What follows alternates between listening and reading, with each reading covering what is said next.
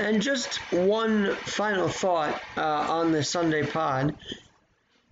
And thanks again, Kevin Miller, for joining.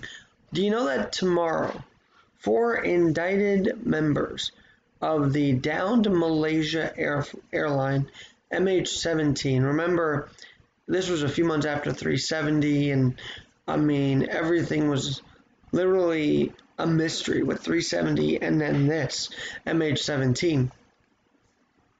Department of State, uh, Michael Pompeo, the Secretary of State, is watching this very carefully. He issued a statement uh, saying that, you know, we will recall that the UN Security Council will hold these four indicted members of the downed airline uh, accountable. And so, how do you do that? Well, these were the leadership, I guess, not so much the pilots because the pilots went down, but leadership held accountable for indicted. And uh, who's indicted?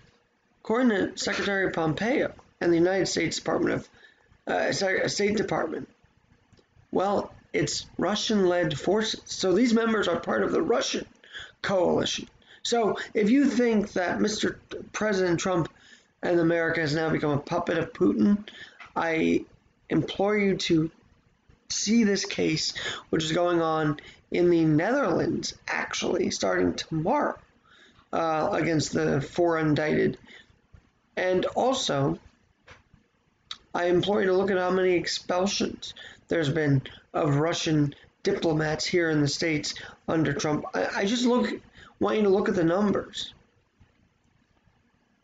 and the nationals that have been, you know, arrested from even the Justice Department in their influencing the election. So these four Russian Russian coalition members against Ukraine being indicted in the Malaysia Airlines downed flight in July 2014.